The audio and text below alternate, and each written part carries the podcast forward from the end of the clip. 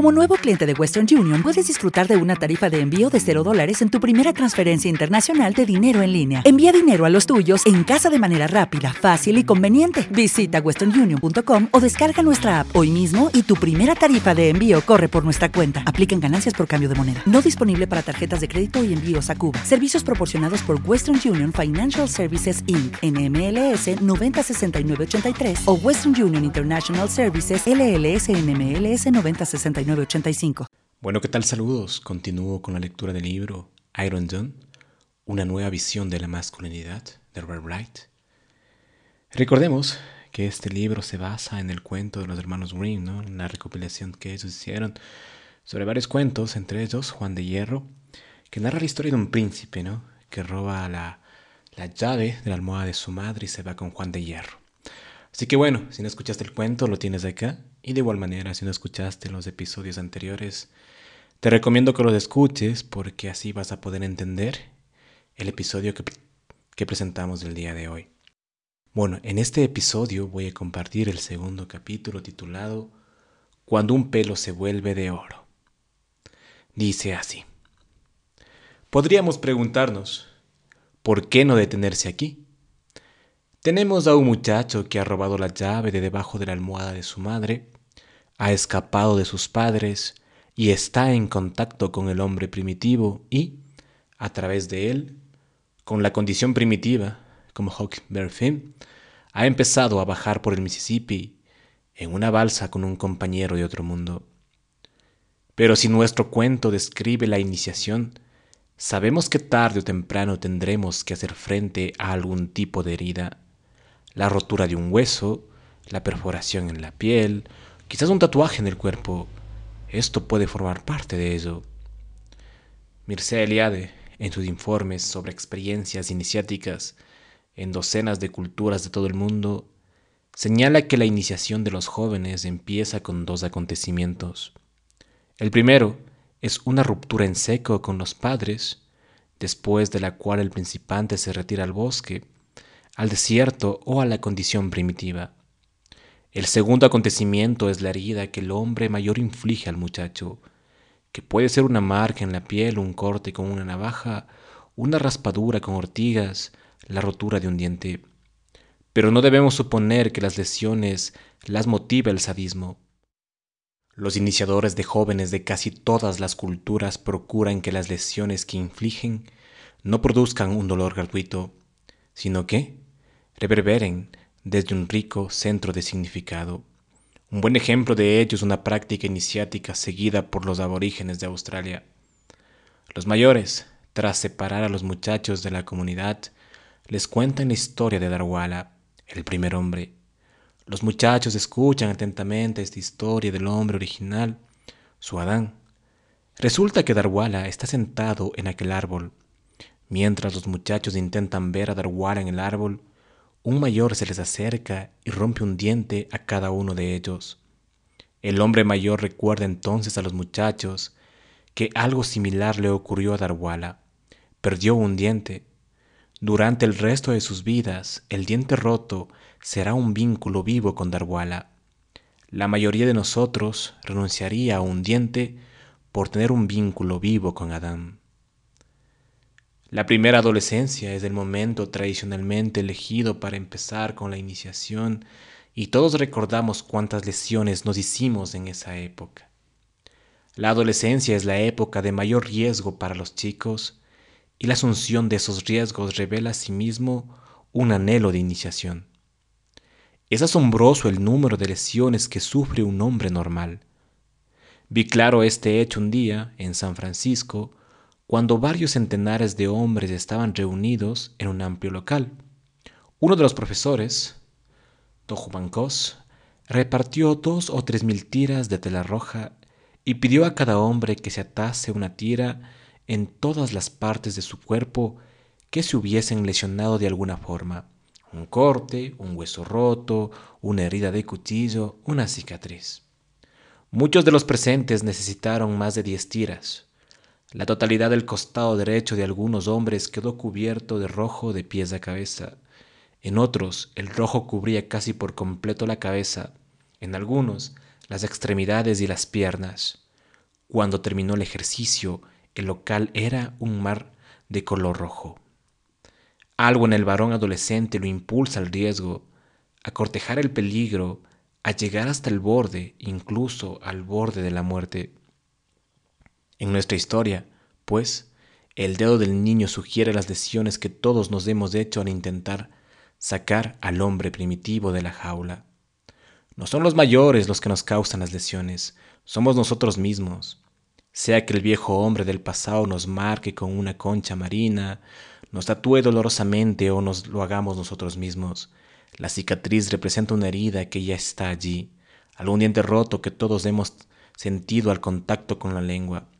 El dedo herido de nuestra historia representa una lesión que la mayoría de los jóvenes de nuestra cultura ya ha recibido. Y bueno, entonces volvamos a la historia. El cuento, el primer día en el pantano.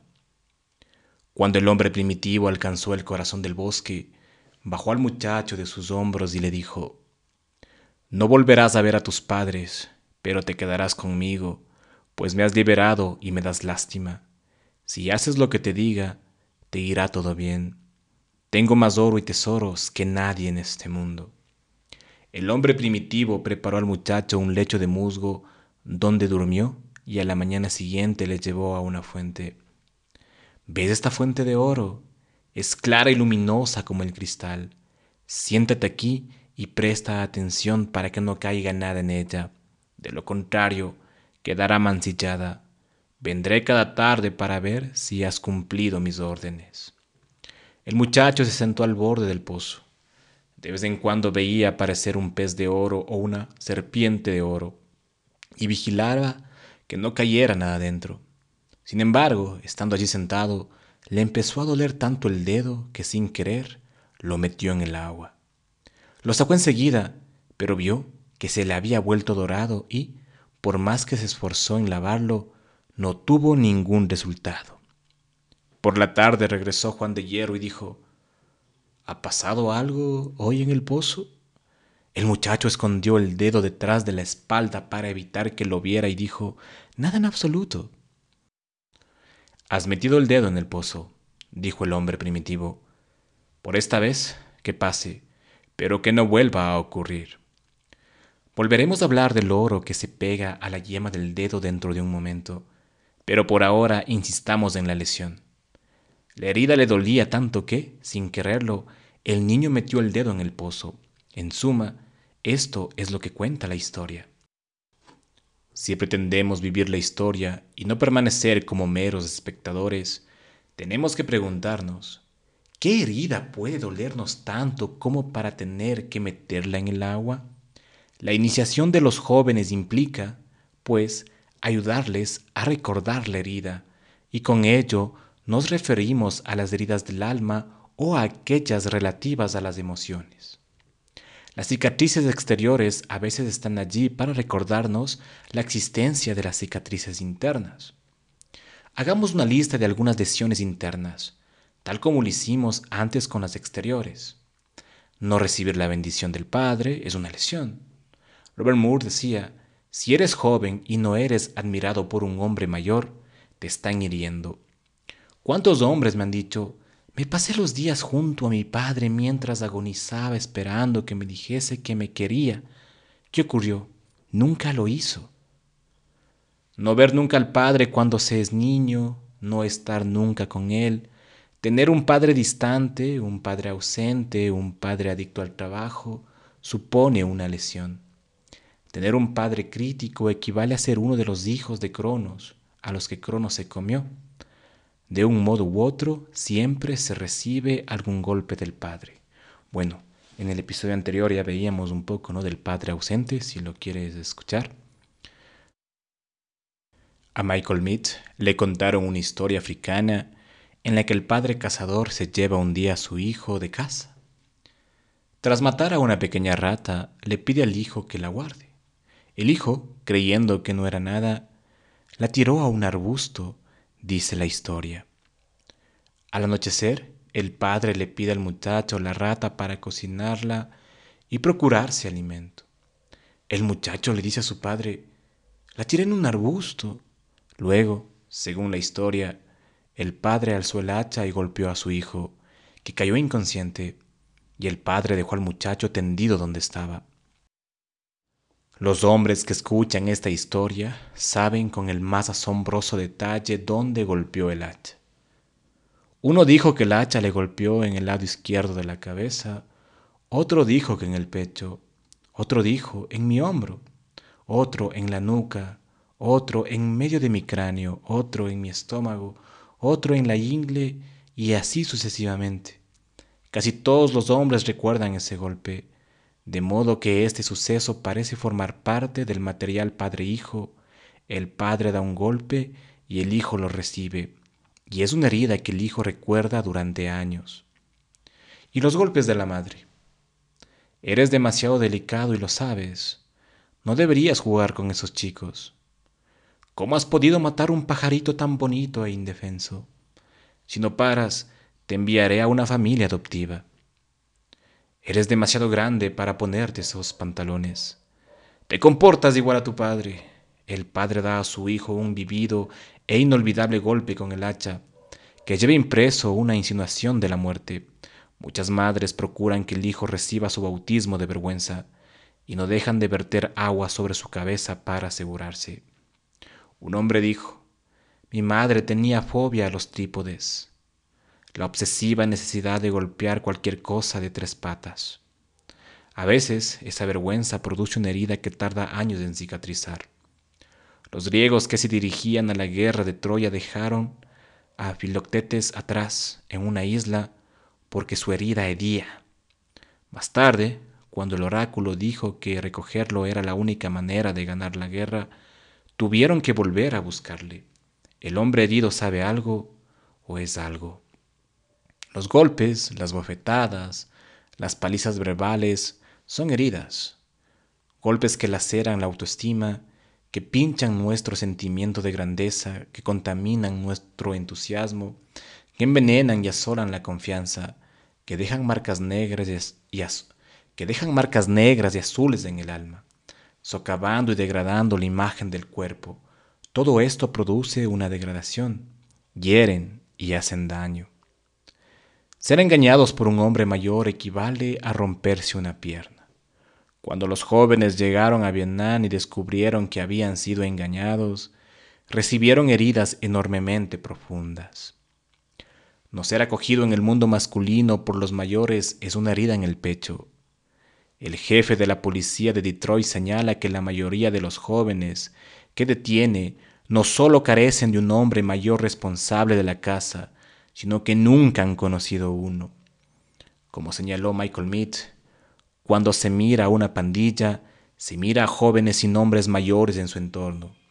Los miembros de las pandillas intentan aprender desesperadamente unos de otros el coraje, la lealtad familiar y la disciplina.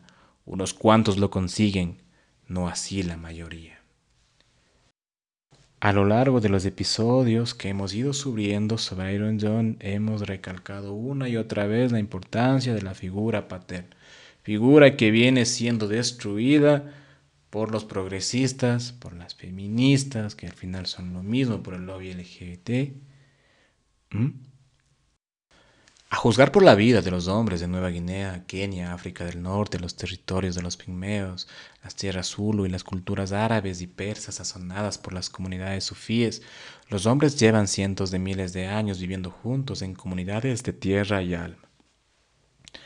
La vida empresarial moderna solo permite relaciones competitivas, en las que las principales emociones son la ansiedad, la tensión, la soledad, la rivalidad y el miedo. ¿Qué hacen los hombres después de trabajar? Reunirse en un bar para mantener conversaciones like ante una cerveza light. Vínculos que se rompen en cuanto una mujer joven entra o toca el ala del sombrero del vaquero de alguien. El sombrero vaquero de alguien. Carecer de una misión de alma con otros hombres puede ser la herida más profunda. Estas heridas se forman en nosotros tanto si honramos a nuestros padres como si no, tanto si somos buenos como si no lo somos. Podemos describir la mayor parte de estas como heridas a nuestra grandeza. Cuando somos diminutos, creemos que somos Dios. Nuestra regia vida en el útero apuntaba a alguna posibilidad semejante. Y si una vez fuera alguien intenta decirnos que no somos Dios, no le escuchamos. A ese sentido temprano de nuestra divinidad podríamos llamarlo grandeza infantil. Y es preciso diferenciarla de la grandeza o de la verdadera grandeza, que también forma parte de nosotros. De todos modos, como adolescentes aún tenemos suficiente grandeza infantil, de modo que imaginamos que podemos decidir si la rata es o no es lo bastante importante como para guardarla. Esto haciendo referencia, ¿no? Al cuento africano. Luego, cuando el Padre nos golpea con el hacha y nos deja tirados en el suelo, encontramos nuestra condición, heridos, abatidos, difícil de reconciliar con nuestra fantasía principesca. Todas las heridas amenazan nuestro ego principesco. La vergüenza golpea. ¿Quién te crees que eres? No eres más que un mocoso presumido como el resto. Son como golpes encajados en el estómago del príncipe, y siempre hay algo malo en nosotros. Un chico se siente demasiado delgado o bajo, fibroso, alguno tartamudea, otro cojea. Uno es demasiado tímido, otro no es muy atlético, otro no puede bailar o tiene, no tiene una buena complexión, otro tiene orejas grandes o una marca de nacimiento o es medio tonto, no puede darle a la pelota, etc. Por lo general resolvemos el problema inflándonos aún más. Un pequeño ascenso nos pone por encima del resto. Quizá cierta grandeza o divinidad sea útil para nosotros, para poder protegernos cuando somos muy jóvenes. Alice Miller señala que cuando hay malos tratos, cuando los padres cometen crueldades que el niño es incapaz de imaginar, en padre alguno toma o bien el camino de la grandeza o bien el de la depresión. Si tomamos el camino de la grandeza, nos remontamos por encima de la herida y de la vergüenza. Quizás obtengamos buenas calificaciones, nos convertimos en el miembro de la familia del que se espera que esté alegre en una especie de médico de nuestro propio sufrimiento y cuidemos de los demás. Algo prodigioso obra en nosotros. Podemos estar alegres, pero no podemos ser muy humanos. With the Lucky Land slots, you can get lucky just about anywhere. This is your captain speaking. Uh, we've got clear runway and the weather's fine, but we're just going to circle up here a while and uh, get lucky. No, no, nothing like that. It's just these cash prizes add up quick. So I suggest you sit back, keep your tray table upright, and start getting lucky. Play for free at LuckyLandSlots.com. Are you feeling lucky? No purchase necessary. Void where prohibited by law. 18 plus terms and conditions apply. See website for details. Si tomamos el camino de la depresión, vivimos la herida y la vergüenza por dentro. En realidad estamos más cerca de la herida que del camino de la grandeza, pero no somos necesariamente más humanos. La víctima es también una persona prepotente. La víctima acepta la corona del sacrificio, se convierte a su modo en príncipe o princesa. A veces los varones sin padre toman este camino, ¿no? Justamente en la época de las víctimas. Bueno, cada uno de nosotros toma uno de estos dos caminos. Si bien empleamos uno los domingos y los días festivos y el otro los días entre semana. Algunos toman un tercer camino, el de la parálisis, el comportamiento del robot, la insensibilidad intencionada, un agujero en el centro, nada de afecto, ninguna emoción hacia arriba o hacia abajo, una vida de autómata. Las antiguas prácticas iniciáticas afectan a todas estas respuestas y que ocasionan una nueva herida u ocasionan una herida estudiada lo bastante punzante e intensa, aunque menor, para que el joven recuerde sus heridas interiores. La iniciación enseña entonces al joven qué hacer con las heridas, las nuevas y las viejas. Las mayores cuentan historias. Los mayores cuentan historias a los muchachos tan pronto como estos entran en el mundo de los hombres. Sin historias, no podemos asumir la herida o bien nos elevamos por encima de ella, o bien nos convertimos en la herida, aplastados por algo tan enorme que solo vemos en el suelo debajo de nosotros. Una vez establecida la relación entre el dedo herido del muchacho y las heridas de la niñez, volvemos a la historia e imaginemos cómo se produjo la herida. Intentamos liberar al hombre primitivo, que aquí representa nuestras propias brillanteces, liberalidad, violencia, grandeza y espontaneidad. Cuando intentamos liberarlo de la jaula, en ese instante es el que se produjo la herida. Tú lo puedes escuchar esto en el cuento, no que lo tienes acá mismo, en episodios anteriores. En nuestras familias podemos elevarnos por encima de la vergüenza de tener un padre alcohólico, añadiendo secretamente combustible a nuestro grandioso cohete, apartándonos bruscamente de la familia, elevándonos en el aire, propelidos por ese combustible, o hundirnos en la figura del muchacho lastimado, convertirnos en él, no ser nadie más, vivir en nuestra ingenuidad secreta, perder a nuestro rey y convertirnos en esclavos. ¿En qué puede terminar esto? En convertirse en esclavo existe un placer en ser esclavos. Luego podemos convertirnos en adictos y no controlar nunca nuestra propia vida y así seguimos avergonzándonos aún más. El estado de adicción es el estado de mayor crecimiento en Estados Unidos, ya en esta época, ¿no? Que recordemos que este libro ya tiene sus años. Imagínense ahora, ¿no? Filadelfia, por ejemplo. Superando con mucho a California y Hawái. En esta forma de entrenar la herida del hacha decimos, yo soy ese muchacho, como sabemos gracias a Centuries of Childhood de Philip Arias. Antes del siglo XIX no existía ropa diseñada específicamente para niños. Durante y después de la Edad Media el niño decía, soy un adulto pequeño y él o ella vestía ropas similares a las que utilizaban los adultos. La práctica tenía algunas desventajas, pero lo contrario resultó catastrófico. Cuando la gente se identifica con su hijo herido o no crece, la cultura entera se hace añicos. Cuando la gente se identifica con su hijo herido o no crece, la cultura entera se hace añicos. Recientemente Agustín Laje sacó un libro que se llama La generación idiota, pero más trata prácticamente de que nadie quiere madurar, todos quieren ser adolescentes. Aprendemos de los adolescentes embarazadas que los niños no pueden hacerse cargo de sus propios hijos. La gente lleva vidas que irradian destrucción a la familia más cercana, así como a los vecinos. Todos están en la sala de urgencias.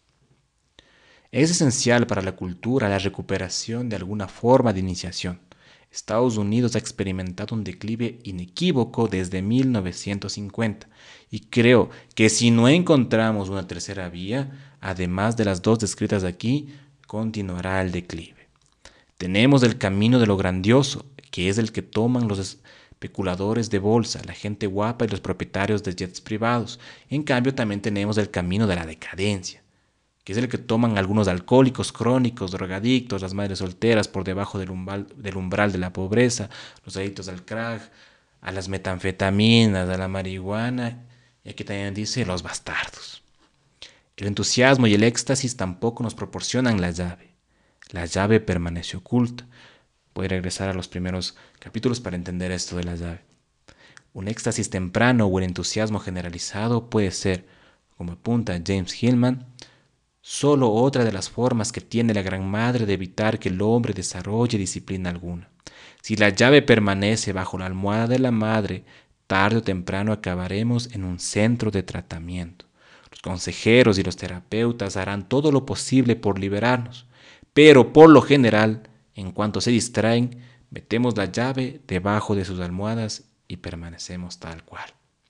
Supongamos que conseguimos robar la llave de debajo de la almohada de la madre y que aliviamos la herida del dedo. Luego, ¿qué? ¿Nos iremos acaso entonces con el hombre primitivo? Quizás no. Es probable que nos pasemos diez años sintiendo el dedo dolorido y culpando a nuestros padres del patriarcado de hecho. Probablemente demandaríamos al hombre primitivo por tener una cerradura oxidada, y nuestra madre por no proteger mejor su llave. La historia del hombre primitivo acaba abruptamente cuando uno decide que es el hombre primitivo, el camino de lo grandioso, o desamparado muchacho maltratado, el camino de la decadencia. Ojo acá con lo que nos está diciendo, ¿no? Ya nos compartió la importancia del padre en los episodios anteriores, en este episodio también, la importancia de los iniciadores, lo que sea. Todos los hombres en mayor o en menor medida va a tener una herida. Con papá, sin papá, lo que sea. Pero, te guste o no, tienes que elegir un camino. Qué mejor si ahí estuvieron tus padres de buen ejemplo y si no, ¿qué vas a hacer? ¿Te vas a echar a perder? Aquí tú decides, te el camino de la grandeza, que es el camino del hombre primitivo, o el camino de la decadencia. Continuemos. la gente dedicada incondicionalmente a la grandiosidad infantil, el corredor de Wall Street, el arpista New Age. ¿Por qué habría de irse con el hombre primitivo? Si no imaginan que son ya el hombre primitivo esta gente. Son lo último en primitivismo. Seres capaces de permanecer toda la noche despiertos jugando con sus ordenadores o de pasearse cuatro días enteros pensando en cosas no contaminantes. ¿Mm? Pocos americanos han pasado en las últimas décadas del robo de la llave. Si un hombre cree que es el hombre primitivo o un niño víctima, la adopción de un mentor está fuera de cuestión. Nos podemos preguntar a nosotros mismos, ¿hay alguien que conoce, que ha oído hablar o que posee una verdadera grandeza? Si es así, tendríamos que irnos con él o con ella. Es necesario entender que el hombre primitivo no está dentro de nosotros. La historia sugiere que el hombre primitivo es en realidad un ser que puede existir y desarrollarse fuera de la psique humana. Puede ser comparado en el plano humano con un mentor que seguirá viviendo y creciendo nos tome o no como discípulos. Así pues, la antigua práctica de iniciación, aún muy viva en nuestra estructura genética, ofrece una tercera vía entre los dos caminos entre comillas, naturales, de la excitación maníaca y la excitación de la víctima. Un mentor o madre varón entra en escena. Detrás suyo hay un ser de intensidad impersonal que en nuestra historia es el hombre primitivo o Juan de Hierro. El joven investiga o experimenta su herida, herida paterna, herida materna, herida vergonzosa, en presencia de su ser iniciador independiente, atemporal y mitológico. Si el joven roba la llave y deja que este ser le lleve en hombros, tres cosas cambiarán. Cambiarán. La herida, más que un producto de la mala suerte, será vista como un regalo. En segundo lugar, aparecerá el agua secreta o sagrada, sea lo que sea. Y finalmente, de alguna forma, la energía del sol penetrará en el cuerpo del hombre. Repitamos esta parte de la historia. Cuando el hombre primitivo alcanzó el corazón del bosque, bajó al muchacho de sus hombros y le dijo, No volverás a ver a tus padres, pero te quedarás conmigo, me has liberado y me das lástima. Si haces lo que yo te diga, te irá todo bien. Tengo más oro y tesoros que nadie en este mundo. El hombre primitivo preparó al muchacho un lecho de musgo donde durmió y a la mañana siguiente le llevó a una fuente. ¿Ves esta fuente de oro? es clara y luminosa como el cristal. Siéntate aquí y presta atención para que no caiga nada en ella. De lo contrario, quedará mancillada. Vendré cada tarde a ver si has cumplido mis órdenes. El muchacho se sentó al borde del pozo. De vez en cuando veía aparecer un pez de oro o una serpiente de oro y vigilaba que no cayera nada dentro. Sin embargo, estando allí sentado, le empezó a doler tanto el dedo que sin querer lo metió en el agua. Lo sacó enseguida, pero vio que se le había vuelto dorado y, por más que se esforzó en lavarlo, no obtuvo ningún resultado. Por la tarde, cuando Juan de Hierro regresó, le dijo, ¿ha pasado algo en el pozo el día de hoy? El muchacho escondió el dedo detrás de la espalda para evitar que lo viera. Nada en absoluto, Has metido el dedo en el pozo, dijo el hombre primitivo, para esta vez que pase, pero que no vuelva a ocurrir. El hombre primitivo lleva al muchacho a una fuente sagrada, al agua. Nos enteramos de que en aquella fuente hay peces y serpientes de oro. En términos mitológicos, esta es la vieja fuente sagrada custodiada por el hombre primitivo y a veces también por la mujer primitiva. Si se mancilla la fuente, dicen los viejos sabios celtas, todo muere en la tierra, de modo que el agua es un lugar importante, es un lugar tradicional para la meditación del hombre primitivo. Y sabemos, por la Vita Merlini, que Merlín meditaba allí durante su locura. Eran también lugares a los que la gente común acudía en busca de inspiración, alimento espiritual y sabiduría. Los viajantes se nutrieron durante siglos en el pozo sagrado de Logres. El gran salmón sagrado nadaba en el pozo de Conla. esperando a que, una vez al año, los árboles inclinados dejasen caer las avellanas de inspirada locura. En el plano psicológico, esta es el agua de la vida espiritual, pero solo para los que están preparados para sumergirse en ella. Dice Mircea Eliade sobre la iniciación masculina, la iniciación de la pubertad representa, más que nada, la revelación de lo sagrado. Antes de la iniciación, los muchachos no participaban totalmente de la condición humana precisamente porque aún no tienen acceso a la vida religiosa. Religión aquí no quiere decir doctrina, piedad, pureza, fe, creencia o mi vida entregada a Dios. Quiere decir la disposición a ser un pez en el agua sagrada, a dejarse pescar por Dionisios o por alguno de los otros pescadores, a inclinar la cabeza y aceptar consejos de los propios sueños, a vivir una vida secreta, a rezar en un armario, ser humilde, a alimentarse de sufrimiento de la misma forma en que el pez traga el agua y vive. Supone ser al mismo tiempo pez y pescador, no ser herida, sino asunción de la herida. Ser un pez significa ser activo, no en coches o balones, sino con el alma. Aquellos que han trabajado con familias alcohólicas durante los últimos diez años han contribuido en mucho a dar sentido a la palabra negación. Negación quiere decir amnesia, olvido. Cuando está avergonzado, una ola de olvido barre al niño. Una mujer sufre un abuso sexual a los cuatro años y se olvida por completo del hecho hasta que cumple los 38 y no hay culpa para el olvido. La negación significa que hemos sido encantados, vivirnos durante años en trance. En el cuervo, de los hermanos Grimm, una muchacha se convierte en un cuervo cuando su madre pone reparos a su comportamiento y permanece así encantada durante años. En los seis cisnes, seis muchachos se convierten en cisnes cuando el padre, por su cobardía, abre la casa al mal y los muchachos permanecen encantados durante años. Volvemos al punto, ¿no? Que lo veíamos en episodios anteriores. Hombres débiles traen tiempos difíciles. Escribí, dice, un poema titulado 50 varones sentados juntos sobre un joven a punto de entrar en trance. La mujer permanece en la cocina y no quiere desperdiciar combustible para encender una lámpara, mientras espera que el mando borracho vuelva a casa. Luego le sirve comida en silencio. ¿Qué hace el hijo? Vuelve la cara, pierde el valor.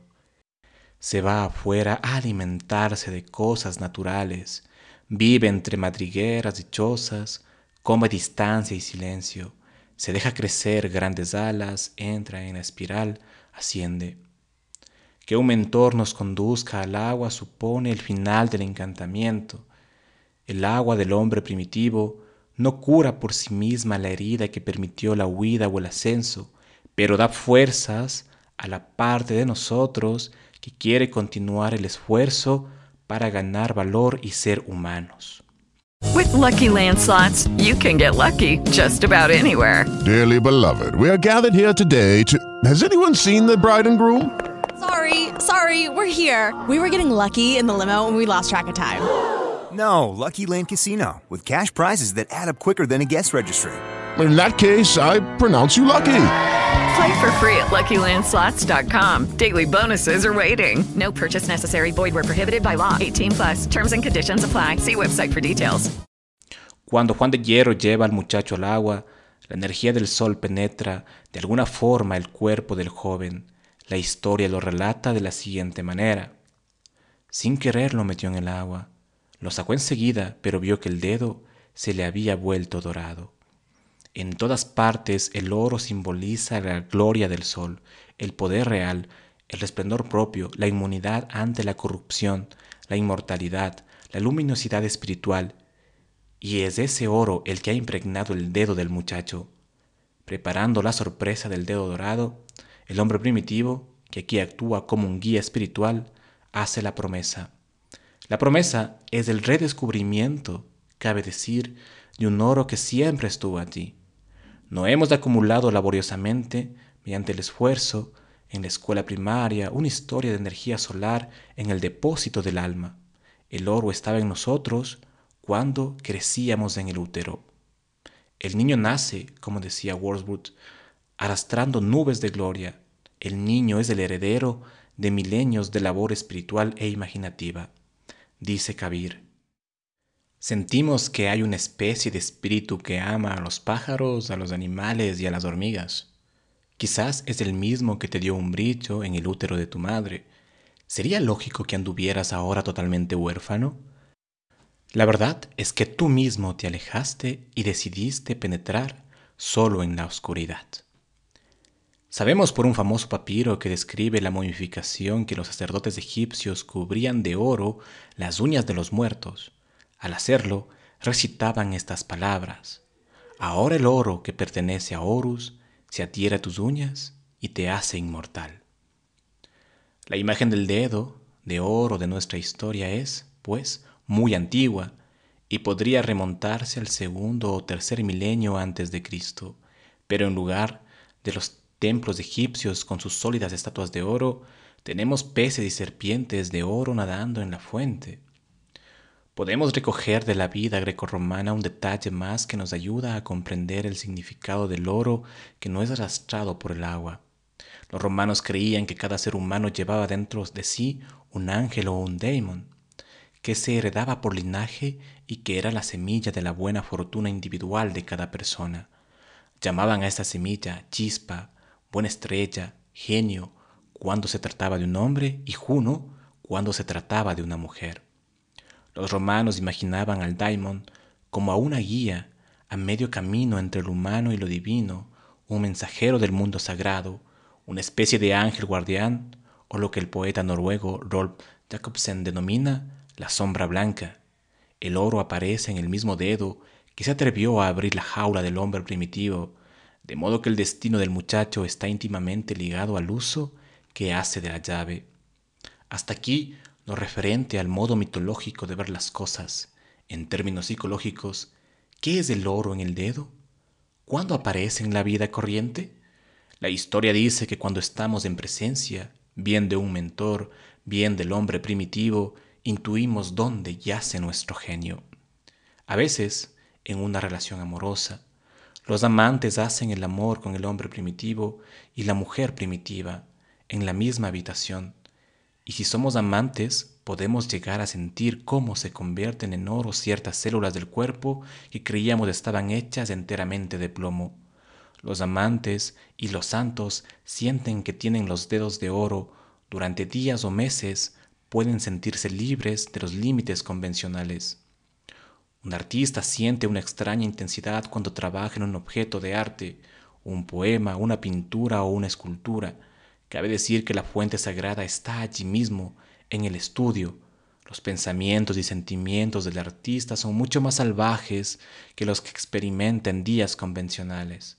Los dedos que sostienen el pincel o el lápiz se vuelve de oro y de pronto veremos imágenes sorprendentes y comprendemos, y de pronto vemos imágenes sorprendentes y comprendemos en que somos realmente buenos.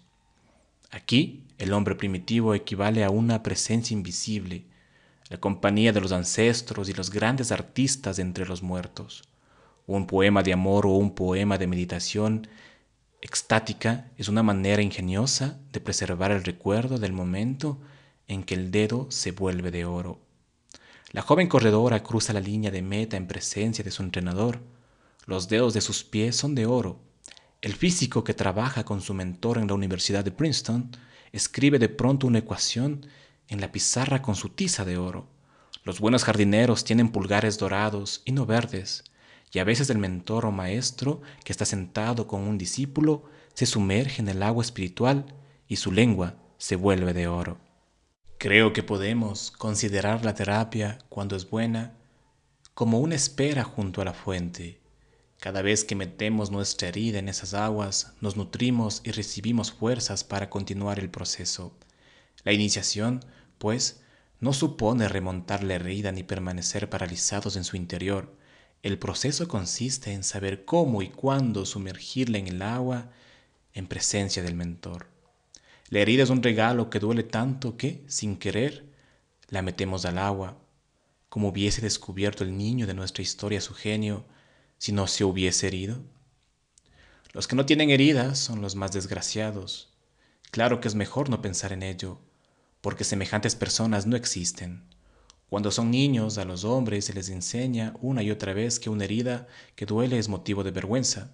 Una herida que impide seguir jugando es una herida de niña. Un verdadero varón sigue caminando aunque arrastre las tripas. Nuestra historia contiene una enseñanza diametralmente opuesta. Dice que donde está la herida de un hombre es donde se encuentra su genio, sea donde sea que aparezca la herida en nuestra psique provenga del padre alcohólico, de una madre o un padre humillantes o de una madre abusiva, proceda del aislamiento, de la invalidez o de la enfermedad, ese es precisamente el lugar desde el que daremos nuestro principal regalo a la comunidad. Sin lugar a dudas, el mejor regalo del artista noruego Edvard Munch fue a partir de su paralizante ansiedad. Lo mismo puede decirse de Franz Kafka, Charles Dickens, Emily Dickinson y César Vallejo. Antes de cerrar el tema de la herida y el genio, debemos formularnos la siguiente pregunta. ¿De qué género es el agua, masculino o femenino? Ambas cosas. Pero en este siglo nos va a contar una respuesta muy rápida. Algo extraño ha ocurrido. En nuestra sociedad se considera que la tierra y todo el agua en ella contenida son femeninos y que por extensión pertenecen a las mujeres. En Occidente, el cielo pertenece a los hombres y la tierra a las mujeres. Hay un Padre Cielo y una Madre Tierra.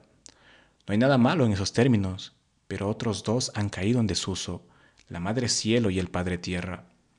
Cuando Platón fue a visitarlos, los egipcios señalaron que los griegos solo eran niños, y los egipcios tenían, en efecto, la base mitológica y religiosa de mayor antigüedad.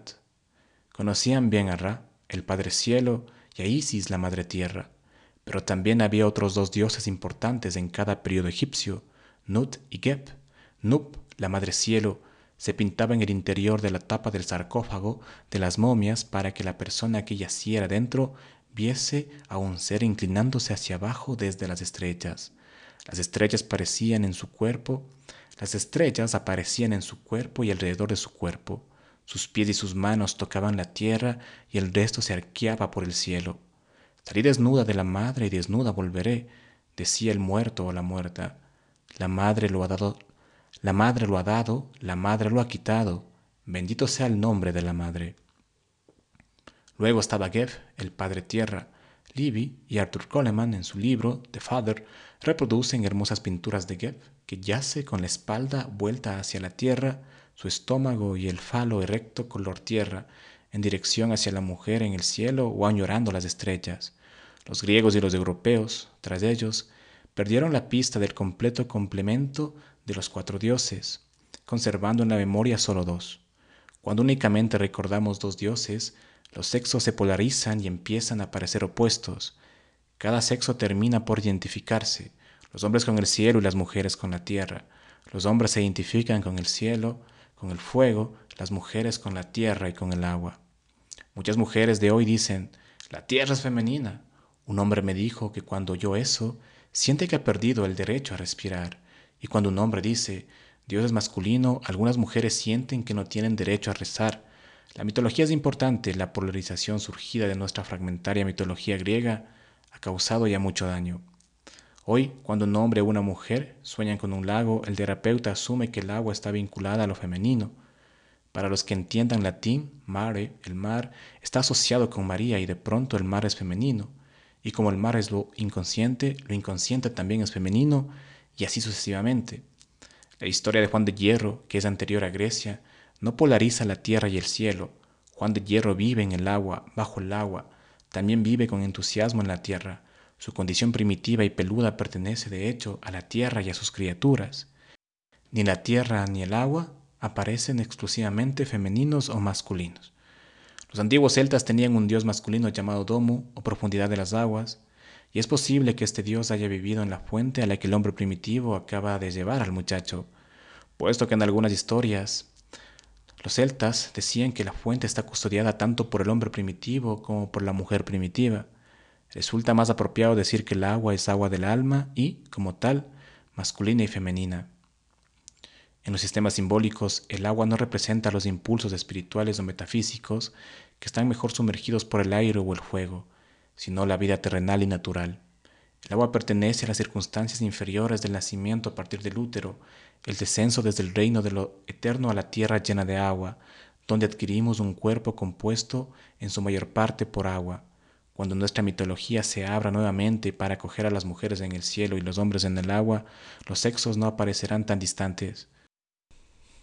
A los hombres blancos les parecerá más natural proteger la tierra, como los nativos americanos han creído siempre conveniente hacer.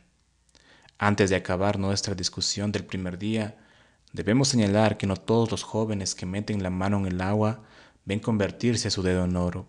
El psicoanalista Alexander Misterlich refiere el sueño de un joven alemán al que trató. Este joven, hijo ilegítimo, abandonado por su padre, fue retenido por su madre mediante mimos y castigos. En su sueño, un viejo con una calavera por cabeza conducía un coche recto hacia él. Más tarde, relata, Caminé un largo trecho, entré en un parque y vi unos peces de colores en la fuente. En el fondo vi un pueblo y oí el respirar de campanas. Metí la mano en el agua, pero al sacarla ya no estaba y me entró el terror. Huí corriendo y vi que el viejo me seguía, apuntándome con una pistola. Percibí un destello y perdí la conciencia. Sociedad sin el padre. No aparece ningún mentor positivo o Juan de Hierro. Un viejo perverso intenta matarle dos veces. La fuente con sus peces de colores recuerda la de nuestra historia, pero está aislada, le arranca la mano. Lo que vemos hoy en las pandillas es grupos de muchachos mancos. Y bueno, con eso finalizo el episodio del día de hoy. Recuerda suscribirte, darle me gusta, compartir el episodio si te gustó. De igual manera puedes apoyar al canal desde el enlace en la descripción. En el próximo episodio estaré compartiendo, dentro de este segundo capítulo, el cuento, el segundo día. Así que bueno, te recomiendo por último escuchar los episodios anteriores para que puedas entender el hilo de este libro. Sin nada más que decir, me despido hasta una próxima oportunidad. Gracias. With Lucky Land slots, you can get lucky just about anywhere. This is your captain speaking. Uh, we've got clear runway and the weather's fine, but we're just going to circle up here a while and uh, get lucky. No, no, nothing like that. It's just these cash prizes add up quick. So I suggest you sit back, keep your tray table upright, and start getting lucky. Play for free at LuckyLandSlots.com. Are you feeling lucky? No purchase necessary. Void where prohibited by law. 18 plus terms and conditions apply. See website for details. Hey guys, it is Ryan. I'm not sure if you know this about me, but I'm a bit of a fun fanatic when I can. I like to work, but I like fun too. It's a thing. And now the truth is out there. I can tell you about my favorite place to have fun Chumba Casino. They have hundreds of social casino style games to choose from, with new games released each week. You can play for free anytime, anywhere. And each day brings a new chance to collect daily bonuses. So join me in the fun. Sign up now at chumbacasino.com. No purchase necessary. Group. Void were prohibited by law. See terms and conditions. 18 plus.